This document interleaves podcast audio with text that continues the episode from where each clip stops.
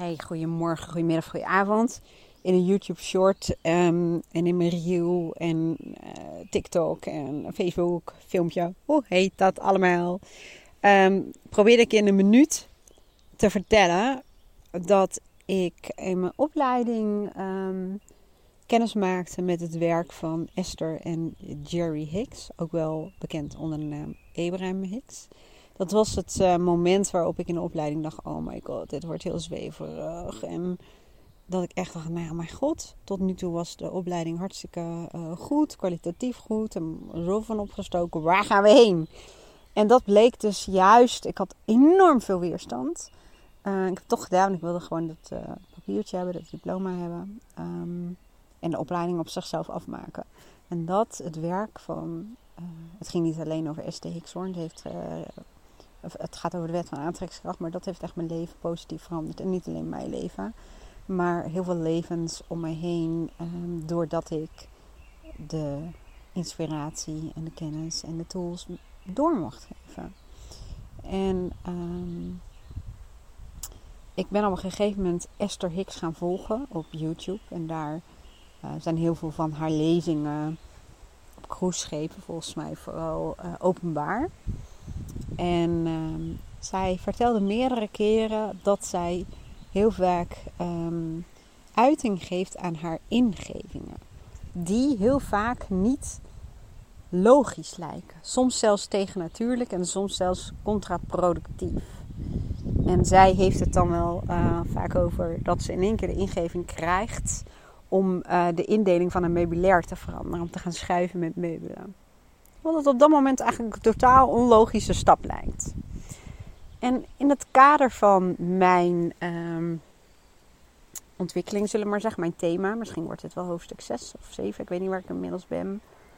Um, heeft dat voor mij geholpen omdat ik in mijn leven heel veel gebruik maak en maakte van primaire kanten van mezelf.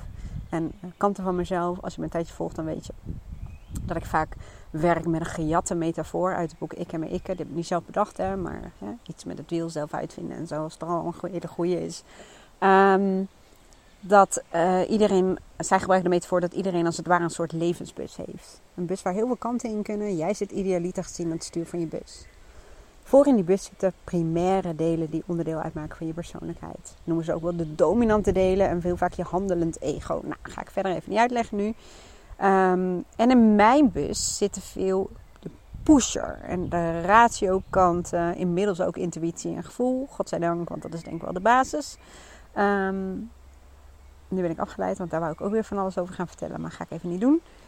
Dus waar was ik gebleven? Oh ja, dominante kanten, die pusher en heel veel doe-actiegerichte uh, doeners en denkers en hè, uh, dat. En mijn zoektocht naar balans, om het even zo te zeggen. En daarmee dus ook naar geluk en betekenisvol leven. Meer leven conform mijn waarden. Zat hem ook in dat ik ruimte mocht geven aan andere kanten van mijzelf die toen vooral achterin zaten. Toen was dat ook nog uh, angst die vrij prominent voorin zat, waarbij ik vertrouwen meer naar voren mocht laten komen en intuïtie, meer mijn zorgeloze kant, mijn onbevangen kant. Wat een mooie ontwikkeling was dat trouwens. En um, ook uh, perfectionistisch, dat bijvoorbeeld ook heel lang aan mijn stuur. Dan werkt het ook niet voor je, maar dan werkt het bijna tegen je, zullen we maar zeggen. Maar ook die innerlijke pusher, daar zit ik nog wel in. Want die wil, als het even kan, aan mijn stuur gaan zitten. En die is dol enthousiast. En hij is echt een missiegedreven typeje wat dan aan mijn stuur gaat zitten. En oh man, wat ziet hij veel potentieel mogelijkheden. Maar die is vooral ook wel van de afdeling. We doen gewoon druk. Maak eigenlijk niet precies waarmee. Als we maar lekker bezig zijn. Um, waarbij het dus belangrijk is dat je andere delen als het ware ook naar voren haalt. Niet om aan het stuur te zetten. Want dat is sowieso niet het doel van Voice Dialogue. Dat al die delen om de beurt aan het stuur gaan zitten. Wordt nogal gaas, kan ik je beloven. Maar um, wel dat je weet welke kant je wanneer waarvoor inzet. Dat als je, net als ik was net met een klant bezig, ook maar met visie en dromen bezig. En dan is de kant die over het hoe gaat, de praktische zaken, die dingen calculeert en die, die, die voor zijn tegens afweegt, die kijkt naar de mogelijkheden en onmogelijkheden, die moet je dan niet hebben.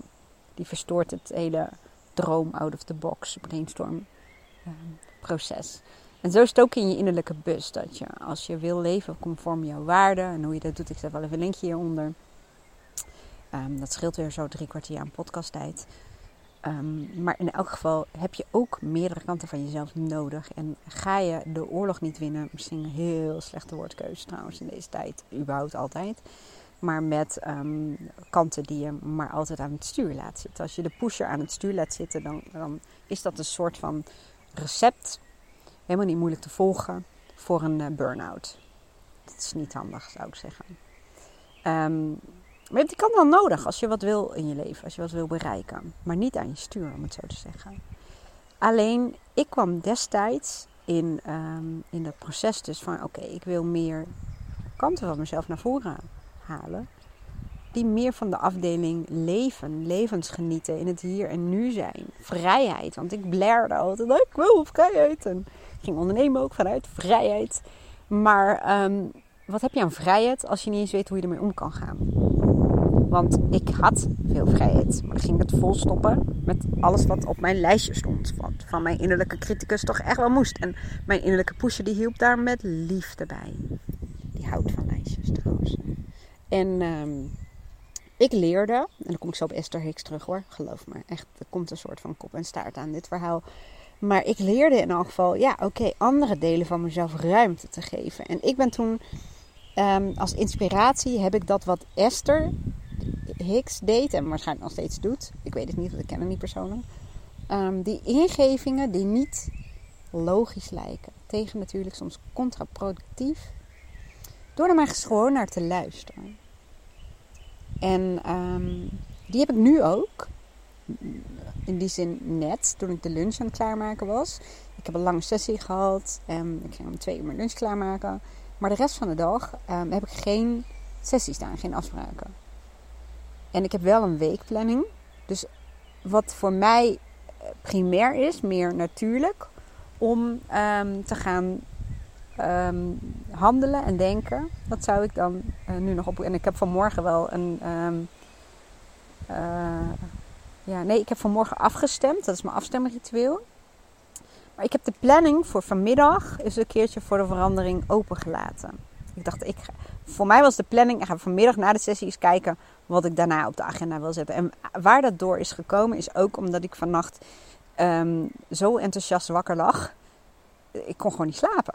Ik heb maar een paar uurtjes geslapen. Dus dan weet ik gewoon, oké, wellicht, niet altijd. Ik heb mezelf ook aangeleerd dat, het, dat, dat ik um, die uurtjes misschien kwalitatief fantastisch heb geslapen. En gewoon echt nog wel in staat ben om goede prestaties te leveren, om het zo te zeggen. Wat ook gewoon zo blijkt. Maar ik dacht, dan geef ik mezelf de gelegenheid om smiddags even af te stemmen op mijn energieniveau en even te kijken. Want daarom hou ik ook wel van een soort van ja, weekplanning. Zodat je een beetje kunt spelen. Omdat niet elke dag is zoals je dacht dat die ging, qua energie bijvoorbeeld. Anyway, zodoende dat ik uh, vanmiddag dacht: oké, wat ga ik dan met de resterende uren doen? En het eerste wat in me opkwam, gevolgd door het opnemen van deze podcast en zometeen nog één, was ik ga zo meteen um, even lekker mijn tanden poetsen. Waarom moet je dat weten? Moet je niet weten. Maar dat zijn van die ritueeltjes van mij. Ik ga eigenlijk niet de deur uit zonder mijn tanden te poetsen. En even de auto in te stappen en even naar de stad te rijden. Nou, voor heel veel mensen denk, die denken misschien, oh ja, dat is leuk, gezellig. Maar weet, ik hou niet per se van winkelen. Ik ben een heel gerichte winkelaar. Winkelaar, winkelaarster ik hou wel van met mensen bijvoorbeeld de stad in gaan, maar dan is het meer om op een terras neer te strijken of te lunchen. En, en ik, ik heb niet lang geduld in winkels. En ik heb mijn lijstje. Ik weet gewoon wat ik hebben wil. En ik kan heel snel scannen door de winkel en dan ben ik al klaar. Dus ik ben ook niet de meest uh, gezellige persoon om mee te gaan winkelen. Uh, heb ik me laten vertellen. Maar er zijn in heel veel winkels bankjes waar je kunt gaan zitten. Dat helpt ook. Maar goed, anyway. Dus voor mij is het een niet heel logische keuze om te zeggen ik ga de auto in de stad in. En ik dacht ook waarvoor. En dat is wat ik je eigenlijk ook een beetje wil vertellen. In principe ga ik praktisch gezien voor een topje van 9,95 euro. Dus het is geheel onlogisch om misschien wel 5 euro of weet ik veel wat te gaan uitgeven aan parkeerkosten om een topje te halen van 9,95. Snap je? Niet logisch.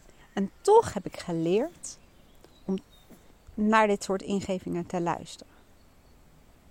Niet om halleluja iets, Maar het is een ingeving. Ik voelde hem nog steeds trouwens. Ik ga het ook doen ook zo.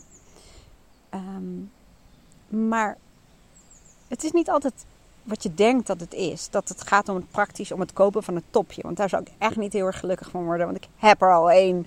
En dat ik er twee heb, ja, daar, nou, oké. hè? maar ik weet ook dat het vaak die ingeving, ehm, die beleving is gekoppeld aan een andere waarde, een andere behoefte. En het kan vaak heel veel brengen. Ik hou ook van toeren in de auto. En ik weet ook dat als ik even ehm, vast met een vraagstuk of iets dergelijks, dan kan ik soms de auto pakken en toeren. En niet eens weten waar ik heen ga. Dan kom ik tot andere inzichten. Of ik ga ergens stoppen en ik raak met iemand in gesprek. Of nou, whatever. Ander perspectief um, biedt ook vaak andere invalshoeken. En dat is een hele rare zin, want ander perspectief is ook al een andere invalshoek. Maar je snapt wat ik bedoel. En het geeft gehoor aan, ehm, aan een aantal uh, belangrijke persoonlijke waarden. Niet het winkelen, maar waarschijnlijk wel het spontane. En juist niet wetende waarom ik die ingeving heb en het dan toch gewoon te doen. Want eh, nu ga ik niet overanalyseren. Daar heb ik wel een neiging toe hoor. Maar um, ik, ik ga zorgen dat ik dat niet ga doen. Maar het zal niet voor niets zijn dat ik die ingeving heb. En dat het dan toevallig net de stad is. En wat ik daarmee wil zeggen, dat voor mij um, het luisteren naar dit soort ingevingen en vooral ook handelen daarna, terwijl mijn innerlijke pusher die zegt: maak die andere podcast, publiceren, zet die shorts online. En um, we zijn met Mindshifters bezig, Shell en ik, met een um, echt superleuk concept met t-shirts. En die zegt: ah, je hebt gewoon nog voordat um, Luca thuis komt, heb je nog drie uur kun je knallen. En die is heel primair aanwezig. En die vind ik ook heel logisch. Ja, want het is ook zo. Ik heb een middag met nog uren te gaan. En ik weet dat dat mijn creativiteit ten goede komt. Dan kan ik heerlijk in een flow werken. Dan ga ik potverdorie naar de stad voor een topje van 9,95. En toch heb ik geleerd ook om dat te labelen. Dat was wel een kwijtje. En uh, met name met Voice Dialogue heb ik dat wel opgelost.